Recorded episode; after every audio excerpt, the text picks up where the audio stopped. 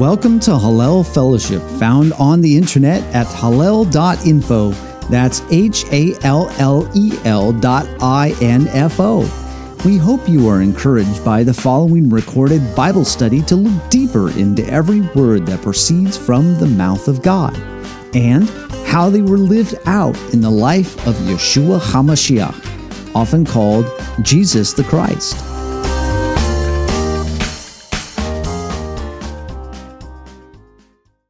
Shemot covers Exodus chapter one uh, through chapter five and uh, picks up a little bit beginning of chapter six, which is kind of the punchline to jump into the next section, Va'era, which is going to start heading off into the big confrontation there between heaven and uh, one of the superpowers of that particular time period, Mitzrayim, Egypt.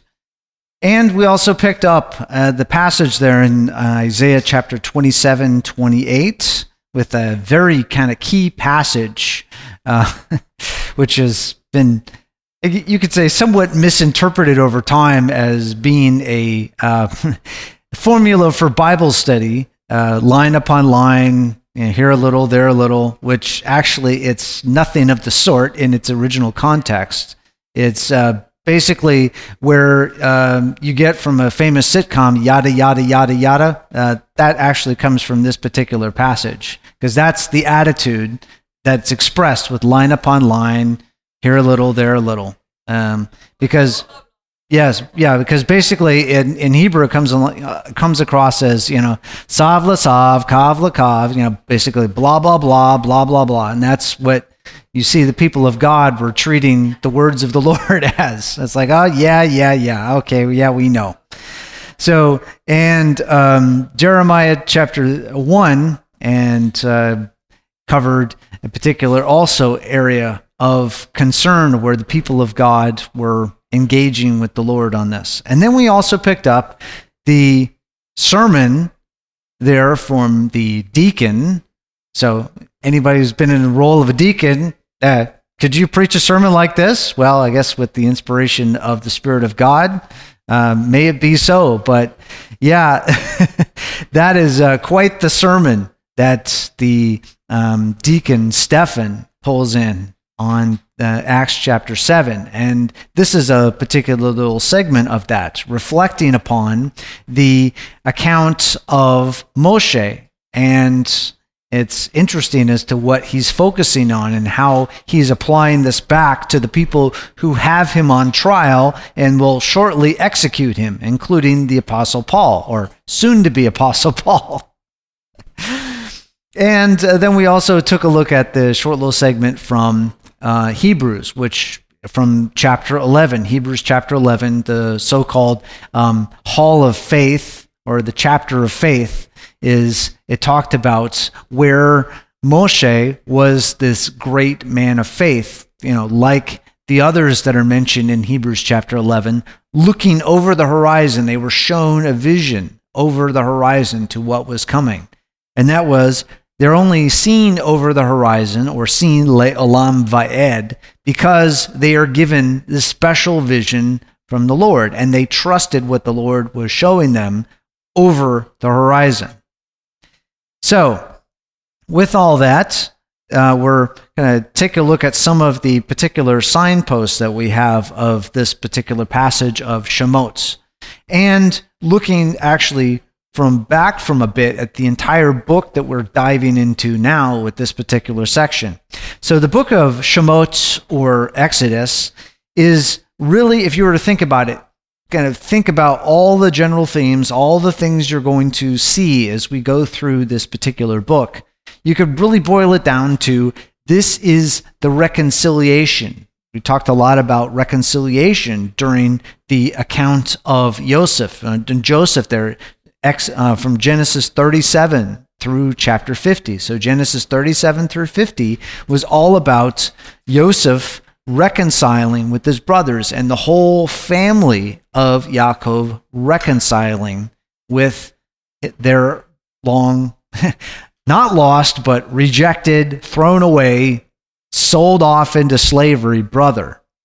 So thus, sounds familiar.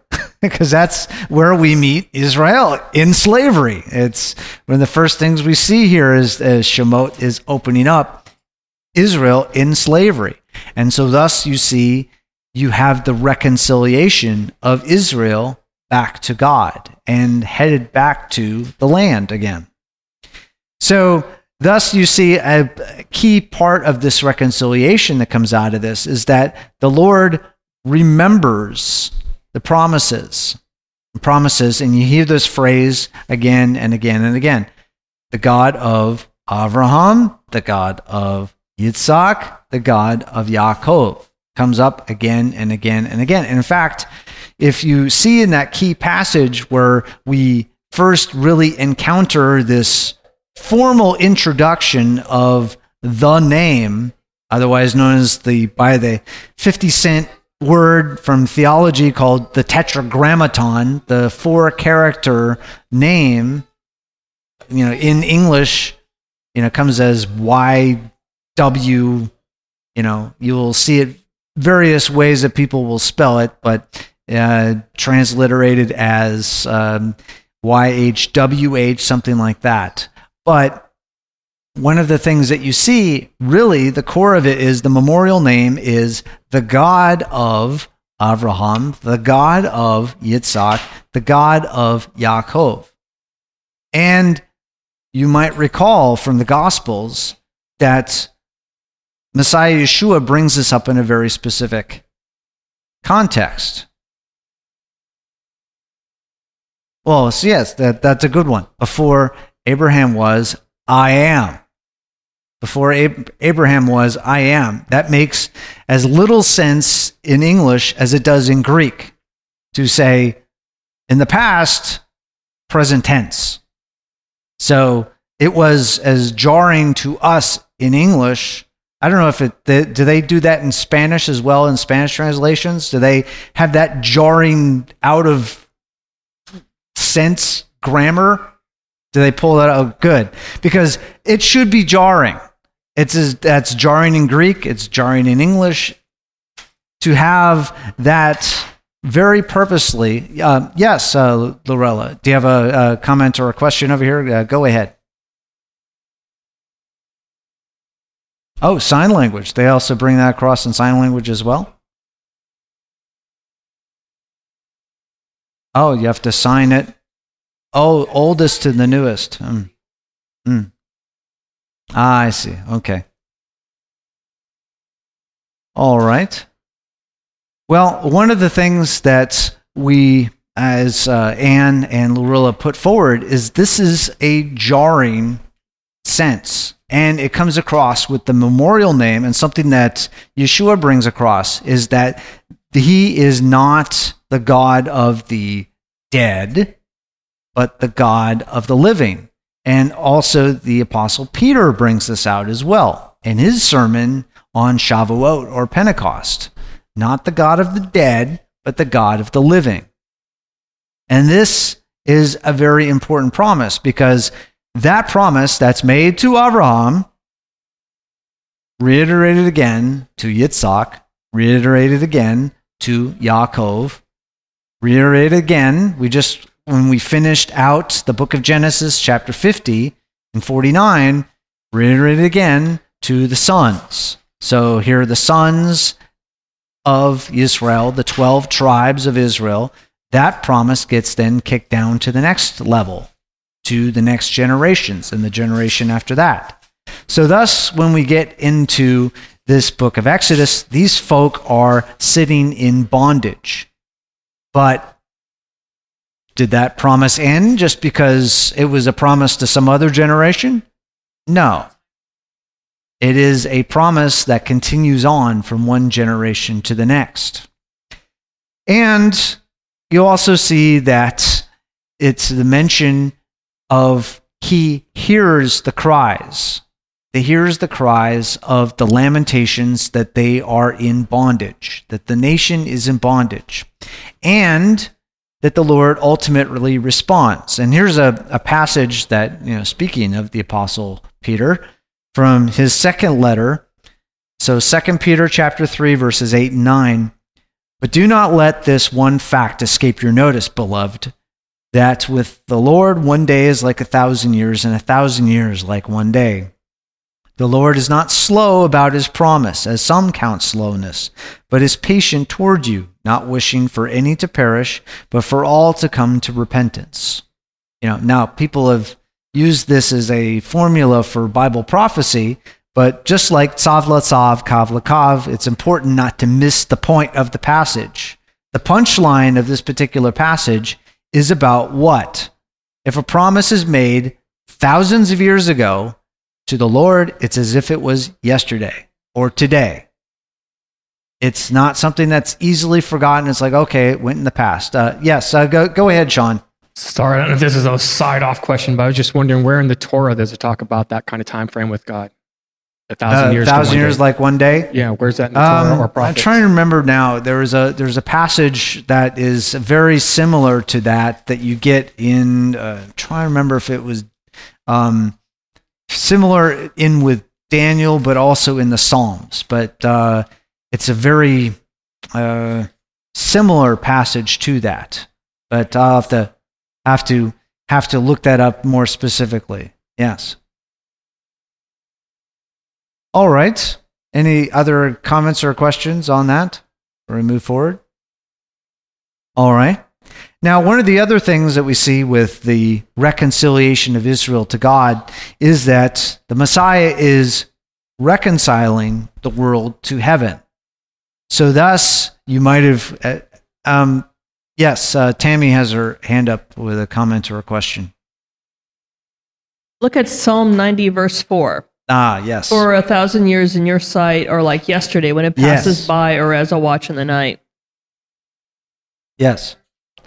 Psalm ninety, verse four. So you have these accounts there where you have to, as the apostle and as the psalmist are saying, to look over the horizon, so to speak, of where you're at.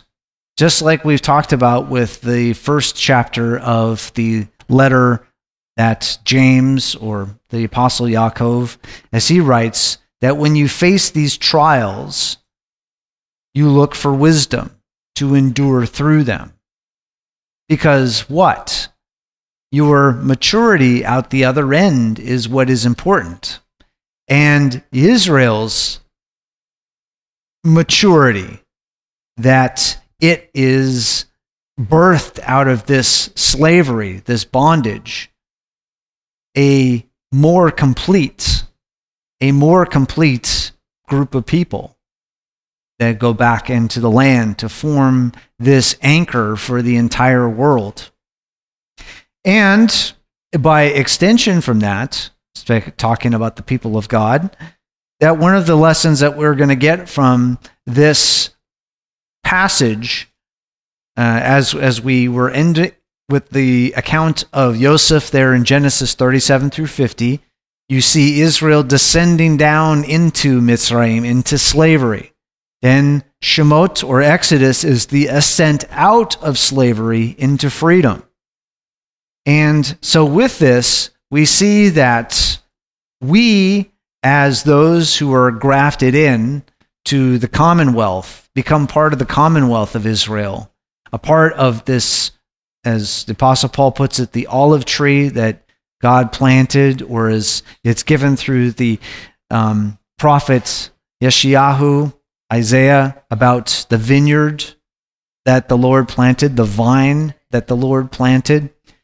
We become grafted into this. So as part of this tree or vine that the Lord has planted, with the root of which is the Messiah, the Christ, we then, whether we are redeemed like Israel or adopted, like you see, um, we'll be getting to some of that here later, that whether we are adopted or redeemed, we become the ambassadors of heaven into the entire world. For doing what? To reconcile the world. It's not a part of a club where you get to learn the secret handshakes and then you have the nice meetings and you uh, have a big rah, rah, rah, and then you go home. It's a part of a body for a purpose, to bring the world back from disaster. It has been descending in disaster ever since the beginning. When we started Genesis, we were talking about the tree of life, the, the road to life, the path to life, and the tree of knowledge of good and bad, the road to death, the road to disaster. Those two roads are out there all the time. You see that reflected on when we get through to Deuteronomy. The end of Deuteronomy, it's like I set before you, life and death. Choose life. That's the same choices that are given to the world all the time. So we are a part of heaven's reconciliation, pulling the world back from the brink, this road to death. So, with this, then, another little nugget that we get out of this particular passage of Exodus one through five and first part of chapter six is that, sadly, you know, eh, only the good die young, yes.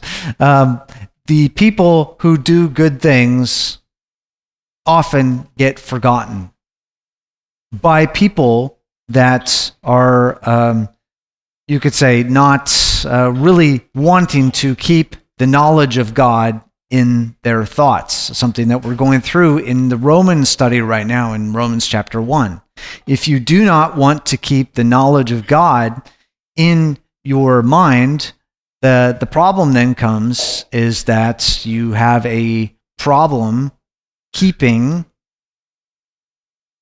really a cohesion in the whole rest of the world going down the right path. My people are destroyed because of a lack of knowledge. Yes, that people are destroyed because of a lack of knowledge. Now, the, the thing is, and that's that's a very interesting uh, thing you bring up there, because one of the key things that we will see as we keep moving along through Exodus is it's not enough to know something. Do you actually accept it? You remember the, you know, the knowledge, wisdom, understanding. That whole thing is to have information coming into your brain. Okay, great. Wisdom, you know what to do with it. Okay, great. But understanding, do you know why things are the way they are?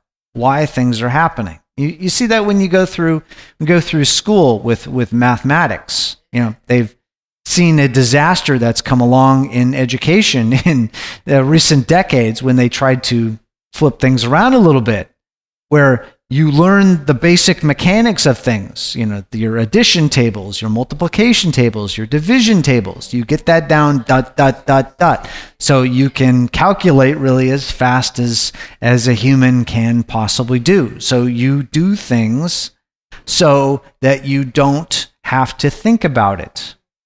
Now, if you then are able to do those basics, two plus two, two plus three, whatever, two times three, two times four, if you were able to get those things down where you don't have to keep thinking about it and get out your fingers and your toes and, and count everything all the time to do these basic equations, then you can start doing something with those things.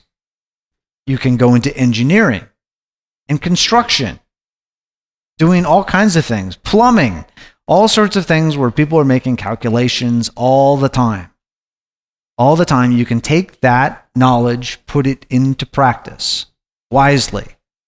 Then you go further onto that. Well, why are these numbers? Why are these things the way they are? You know, I was I was uh, quite shocked when I was going through uh, in. And when we got into uh, calculus, I decided to beat myself. Uh, so I took calculus, even though it wasn't really required for whatever major I was going into. I took it, and one of the interesting things that they do with calculus, at least the course I was going through, is you went and derived some basic equations that you have. You know, like, do you know why? Um. Circumference is the equation that it's at. Do you know why a radius equation is the way it's at? Do you know why the volume of a sphere is, you know, four-thirds was a pi cubed? Pi r cubed, that's what it is, yes. Do you know why it's like that? Pages of calculus goes into that. It's unbelievable. We and we get down to some simple thing that you learn as you go through school to just do it cold. You memorize it. Well, the understanding is, is you're just like, you're peering under the hood and like a, under a car and start pulling all the, the plugs and everything out of it. This should start sounding familiar. So when as we go through and we start getting into the instructions of God, you have the basic things that you just learn. The Ten Commandments, the two greatest commandments. Yeah, you have the, the Ten Commandments, you have the two uh, greatest commandments that come through. Well, then from that, you have the other things that come out of those commandments so that you can actually do something with it in the world. This should start sounding familiar. Remember what the Apostle Paul talks about. The law is a tutor, so that when you learn it, you're no longer in need of a tutor anymore. Well, what anybody who's in engineering says, well, I'm glad I finally got out of grade school. Now I got to forget all of my addition tables, all of my multiplication tables, all my division tables, just throw them all out the window. No, that's that's crazy. It'd be crazy talk if you were to talk to an engineer and say that. So thus, how much more then, here's a great uh, Kal Vachomer argument, if we can do that with basic things like arithmetic and engineering, then how much more then are the basic instructions of God and then the understanding that comes in from that, where you and heaven are on the same page, and that is revealed by the Spirit of God moving through you, so those basics are now a part of you anymore. I mean, you think of the basic skills that you have, the people who become journeymen or whatever, are they like flipping through the book all the time to look up the stuff? No, that's a part of what they get from their years of putting the stuff into practice. They don't have to keep looking at it anymore. That's what Paul's talking about. It is, the law is there as a tutor. So thus, we're going to see as we go through the book of Shemot, we are going to see, basically, everybody's having to go back through remedial Torah education and the things of God. They go to the mountain. And as we see in this, this progression, that when you are delivered out of slavery, you are taken to the mountain to meet the one who's leading you on the way. And then from there, then you learn the laws, the instructions, the ordinances, put the things into practice. But you got to be delivered first. You know, you think of Uh, you think of the, the poor, crude analogy of someone there beside the road. Do you come by and just toss a, a Chilton's manual out the window and say, good luck? No, you tow them or whatever. You get them going because they're like, I don't know what to do. You get a Chilton's book dropped in your lap. You don't have the tools. You have no idea what to do with it. So you're stuck. You need to be saved first. The toe, the skilled person to come along to help you out. Then it's like, okay, you know, it's kind of a poor analogy today because with a car, still with the Chiltons, you might as well, eh, might as well burn it because it's about as useful as it's going to be without like uh, hundreds of thousands of dollars or thousands in in diagnostic and computer equipment that goes along with the cars today. But yeah, you can't even deal with your own mechanics anymore. But the things, it's a very poor analogy, but to the things of God, it is, you have to be saved first from your disaster. Then it's like, okay, now let's go on to the basic maintenance and keeping the thing going. And this should start sounding familiar. The things, the basic practices of God. Similar to the parables that Yeshua told. You know, the guy who had the had the his house possessed, so he threw it out, swept the house clean, but it was empty.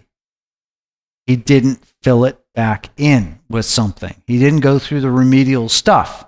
He did the, you could say, the disaster cleanup, but didn't go through the remedial stuff to make it a place that doesn't get into a disaster yet again. So that's one of the things as we go through this particular section, and as we go through into Shemot, that we see that the good deeds that are done, the good deeds of Yosef, he did what to Mitzrayim, to Egypt? He was like the tow truck man coming by to Egypt. And he gave him a long tow because Egypt was going to be into a disaster. But instead of a disaster, he made Egypt into a savior of that world in that particular time period, where people were coming to buy grain from Mitzrayim. So the interesting thing is, is that he also, Yosef, set up what we see in chapter one of, of uh, Exodus. Because what we're seeing here is this Pharaoh that did not know Joseph benefited from what Yosef set up. Because remember, we were talking about how Yosef consolidated power in Mitzrayim under the Pharaoh, and how that's great if you have a benevolent dictator. Well, this is the not benevolent dictator who came in after. He's benefiting from what Yosef did, but not giving any credit whatsoever to not only Yosef, but the one who gave Yosef the wisdom, the insight, the understanding. The previous Pharaoh that knew Yosef, knew the one behind Yosef, trusted Yosef, and by extension, trusted the one leading Yosef's master, the Lord of heaven and earth, trusted him. This next one that came in, he was benefiting from it, had no gratitude whatsoever. No gratitude to the blessings that came down to him. He just took it and said, thank you very much. So thus we see that this Pharaoh that didn't know Yosef and the Lord ultimately brought a curse. Instead of the blessing that came to the Pharaoh that did know Yosef, and through extension to Mitzrayim, and then through extension to the Egyptian empire, this Pharaoh brought the curse down upon his nation, brought his nation down, because he would not submit to the God of Yosef, the God of Yaakov, the God of Yitzhak, the God of Avraham, would not submit. Sound familiar? Sounds like Revelation. The book of Revelation is goes a lot like that. Goes a lot like that. So as we go on into, you know, opening the hood of the particular section we're taking a look at and looking under it and drawing in these various passages that we saw in the book of Yeshayahu, the book of Yirmeyahu, and book of Acts, and also the letter of Hebrews there. You see that, you know, these first three chapters are covering huge span of time. It's like when you go through, it covers like eighty years of his life. You got the eighty years of forty there in Egypt, forty in Midian. And, you know, people will debate on the various boundary lines of where Egypt's empire was at the time, but Midian was at the extremity of it. There is some debate as to whether they actually, Egypt had command of the, you know, if you think of um, the uh, Arabian Peninsula, the west coast of it, whether Egypt had control of that or not. But Midian being on the west coast of Saudi Arabia, um, into the Gulf, what's now called the Gulf of Aqaba, and if modern-day Eilat, right at the tip, down at the bottom of Israel, that gulf in there, whether um, Egypt had control over the east bank of the eastern shore or not, Midian was on the extremity of it. So Moshe was fleeing outside of Egypt's control of it. Yeah, outside the jurisdiction. So one of the things that we see, yes, uh, Deborah. Since he was family, why on earth would Pharaoh want to kill him for killing one uh, Hebrew? So there's probably something deeper to that. Yes, because that seems to be an extreme. So when I saw that, I thought something is missing yeah, here. Yeah, and that's that's a, a little bit of what is, you could say, going on underneath the uh, the hood here of why you have a Pharaoh that knows Yosef and a Pharaoh that does not know Yosef. So you're getting at, at that, and just a little bit here. It's actually kind of going on into um, into chapter two a little bit. So. One of the things that we see is that the promise that Israel would be multiplied like the stars of heaven, that was the promise that was given to Avraham and then passed on to Yitzhak, passed on to Yaakov, passed on to the twelve sons. Think about that when you're down enslaved in Egypt. How is this promise going to work? That was, as we read in Genesis, that was a big problem. Every everybody along the way, Avraham wondered, well, how is this promise going to work? So then, you know, Ishmael. And then Yitzhak wondered, well, how's this promise going to work? And then Yaakov, well, how's this promise going to work? Uh, yes, Larry.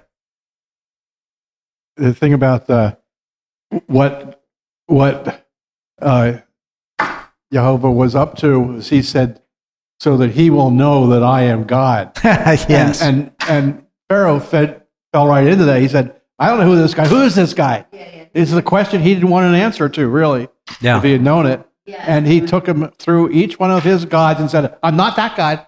I, that's not my. That's not God. This one's not God. This is not, until he destroyed this whole, this whole nation. Yeah. But he then, at the end, knew who God was. Yeah. Went through and uh, destroyed the pantheon and, and, and the country in the process.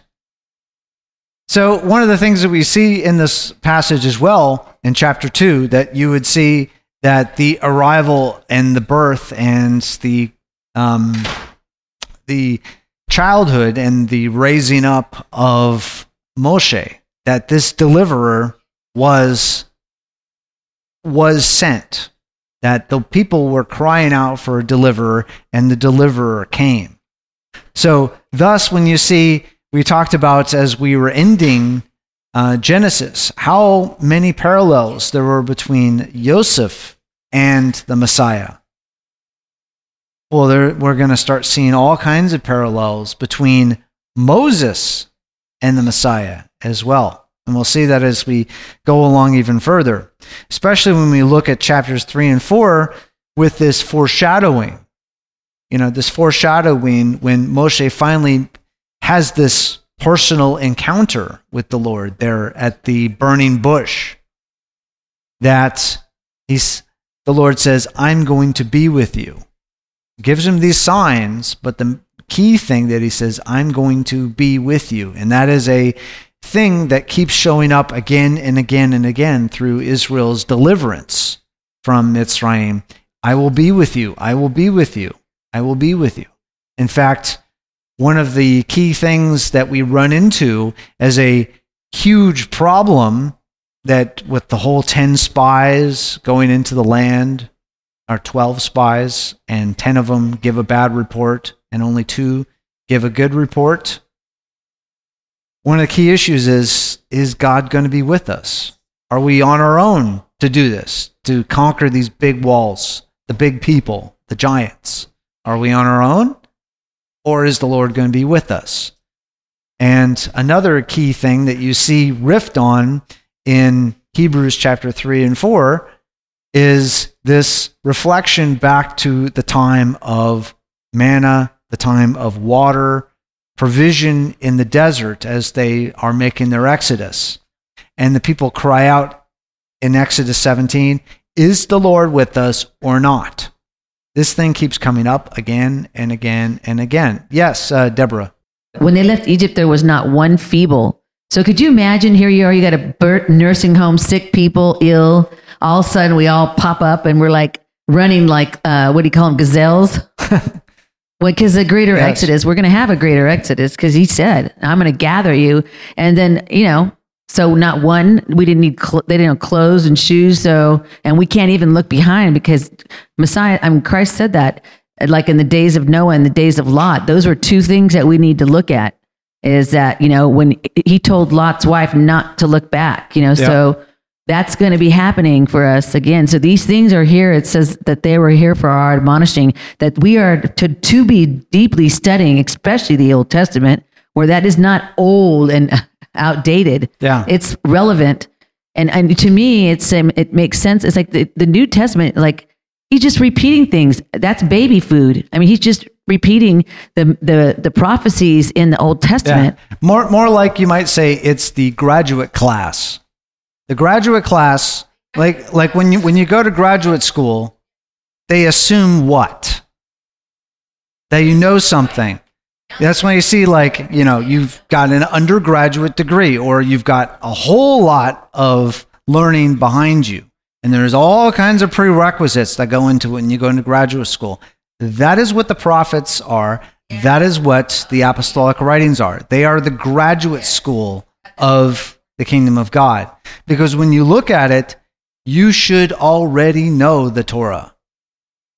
Because that is remedial education, is the Torah, to read the Gospels, to read the apostolic writings. Because why? You know, if you've ever talked with somebody who really doesn't know a subject and they start trying to expound upon advanced topics in a subject, it's pretty evident immediately that uh, you really need to know some of the basics here before you start venturing off into advanced topics that are involved in this. And it's a similar way that happens with the apostolic writings.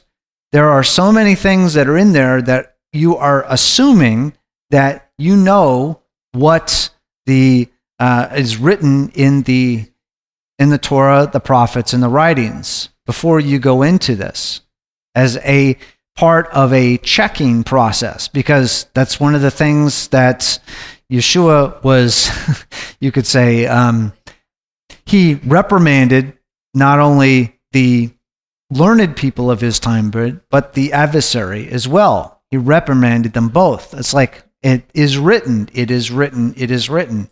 You know, you're launching off onto some idea, but it's not grounded in what God has already said. Yes. Uh, go ahead, John. Uh, Peter said that Paul writes things that can be hard to be, uh, to be understood. You know, no one knew back then. It wasn't, you know, a diagnosis thing, but I, I think Paul had A D H D. I mean, the way he writes, he'd be talking to this group over here, then all of a sudden over here, and you're not sure, you got to pay attention. Yeah. And, you know, something else that, that um, Paul had advised in some of his um, his letters was that, you know, that the law is, is lawful if you use it lawfully. And it sounds like a circular statement, but the law is there for a purpose. And one of the things that Paul gets across is that you're not to use it for something that it wasn't intended to do. It is there as a guide. It is the leading part, the foundation for what the kingdom of God is like, but it is not for determining, you know, your, um, whether you are in the kingdom or not, because there are people that know God's law very, very well, but if they are still guilty in front of heaven. And just like we learn every year at Yom Kippur time period, sins, transgressions, iniquities. Iniquities are always hanging over your head because there is no way in Torah for you to ever get rid of that whatsoever. And you are toast with the iniquities. So unless heaven declares you not guilty of all those, As Paul says, you are still in your sins.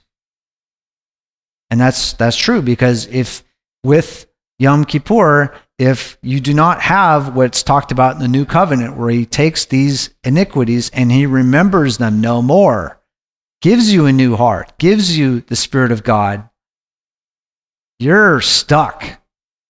Because basically, um, you have uh, what Paul talks about as in Romans, where it talks about your thoughts convicting you and also absolving you. Because through the word, like in Leviticus sixteen, where Yom Kippur is discussed, the Day of Atonement, that you must have this absolution that comes through from this. But you also realize you are subject to condemnation from heaven without it. So you are condemned by it, you are absolved by it. Because through this, through Yom Kippur, is talking about that the sins, transgressions, iniquities, heaven covers over them and removes them out. But then, what happens if you don't have a tabernacle and later a temple for this to happen? What if the priesthood is not in operation? What happens? That's one of the insights that we have, not only in the prophets, but also like in the letter to Hebrews. And it's expressed through the Gospels that there is the great high priest that is always in operation. And even in the Torah itself, as we get through into the latter part of Exodus, we will see that they were to build the tabernacle after the pattern that was shown on the mountain. Pattern of what? Heaven. The things in heaven. Talked about as the, the true things, the actual things. It's not that, as some translations will put it, a mere copy of the things of heaven, but they are a shadow, something that points forward to something else. You know, as some people explain it, it's like in the computer age, we have little icons on your screen.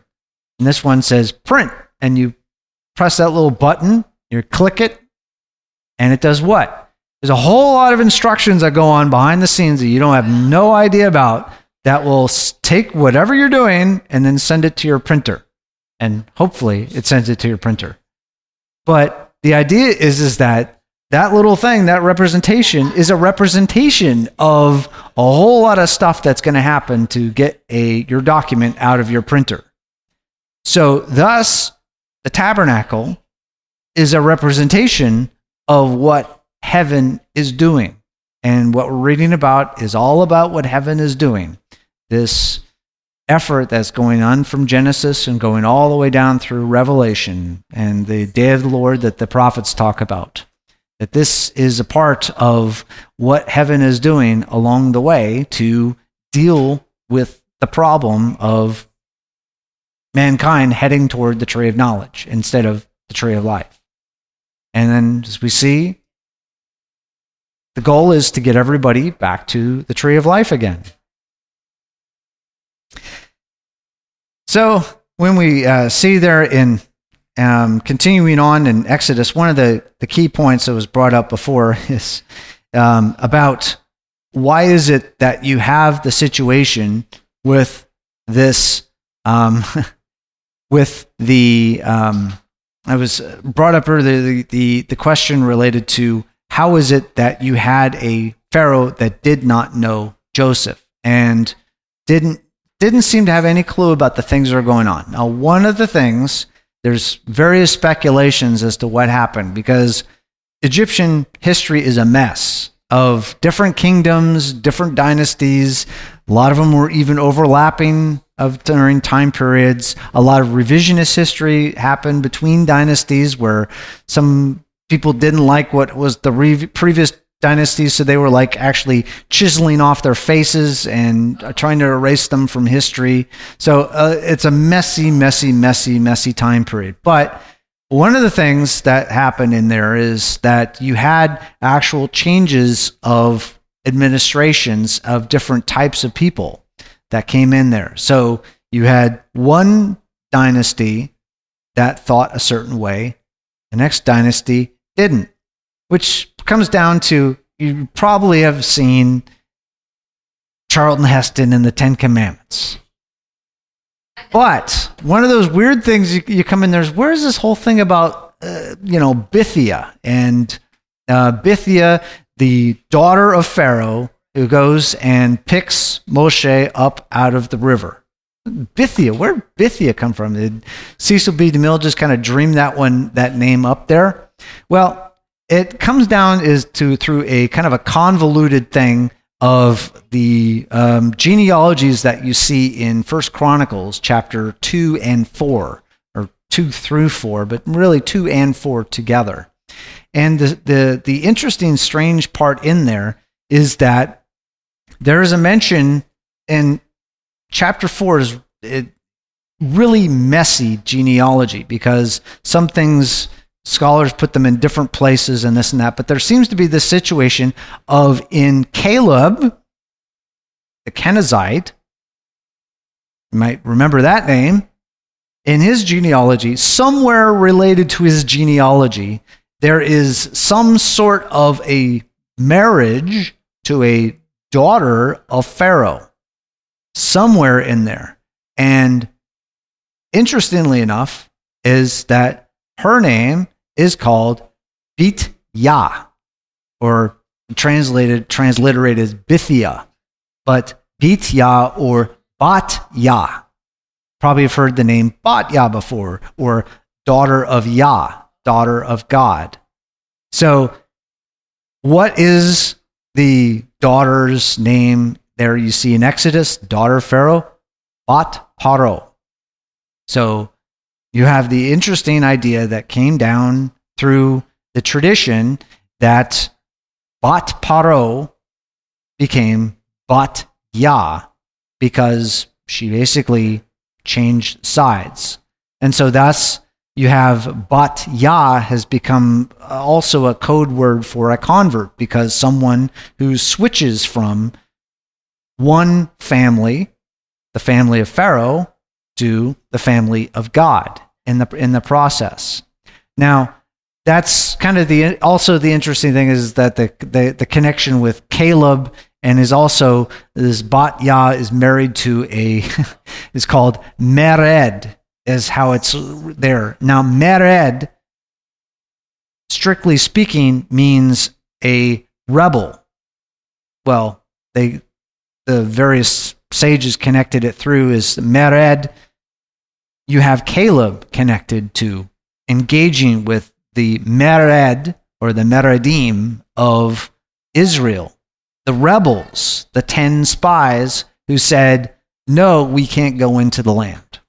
Now, whether or not, because of how messy that the genealogy of First Chronicles chapter four is, it's hard to really say if that's the case. But somewhere in Jephunneh, Jephunneh, and Caleb's ancestry. Now realize they are Kenizzites. Kenets, they were, as you read in the the table that we went through in Genesis, they were the outsiders. It says the land of Canaan was full of blah blah blah blah blah blah, and Kenets, the people of Kenets, the Kenetzi, the Kenizzites.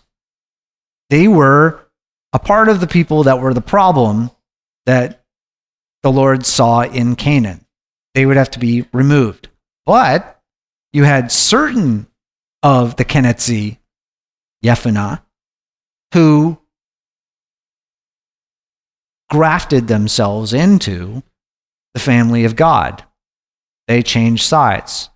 So whether or not this Bat Paro became Bat Yah was related to Moshe or not, you saw that there was, early on in time, the people of Canaan, the people of Egypt saw, we don't want to go the way of Canaan anymore. We don't want to go the way of Egypt anymore. We want to go the way that the God of Avraham, Yitzhak, and Yaakov are going. They changed sides, even to great duress that was happening in the process. Because, you know, you saw that this Pharaoh wanted to kill Moshe. And you're thinking, you're having a daughter of a daughter of Pharaoh and her son wanting to take him out.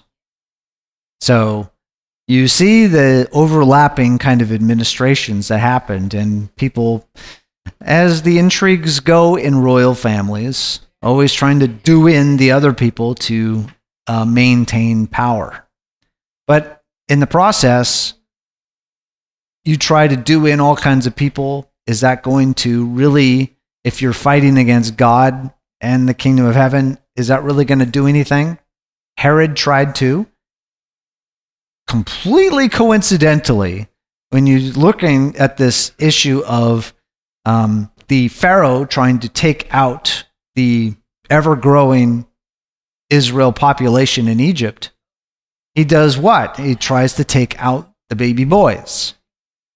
Herod is trying to take out what? Baby boys, because they were going to be a direct threat to his particular leadership, because there was going to be a leader coming through that uh, they said, well, prophecy says, hey, you're going to have this great king of Israel was coming in. And as we talked about before, the Hasmoneans had, had a pretty tenuous grip on being any sort of legitimate kings of Israel to begin with. So the fact that you would have a Mashiach, son of David through the line of Yehudah, who the scepter was to actually pass through, wow, that's a big threat to Herod or any people that would supposedly be in power. So these are some of the uh, things that we have here as a, an overview. Uh, it's kind of where we'll leave things off here today, because next time we're going to uh, get in the next Parashah section with Va'era, we're going to start getting into the direct confrontation between heaven and earth. So what you see here in this particular lead up to this, the hand is being stretched out. Heaven through Moshe, through Aharon, are extending a lifeline to this Pharaoh. This Pharaoh is solidified, as we'll see in the next few Torah sections, solidified in his position with the purpose of displaying truly who was in charge. Was it the pantheon of Egypt, or was it the God of Avraham, Yitzhak, Yaakov, Yosef, Moshe, and Aharon? Was it that one? You've been listening to a discussion at Hallel Fellowship. If you would like to hear more discussions, or if you have any questions, visit the website at hallel dot info. That's H A L L E L dot I N F O, hallel dot info.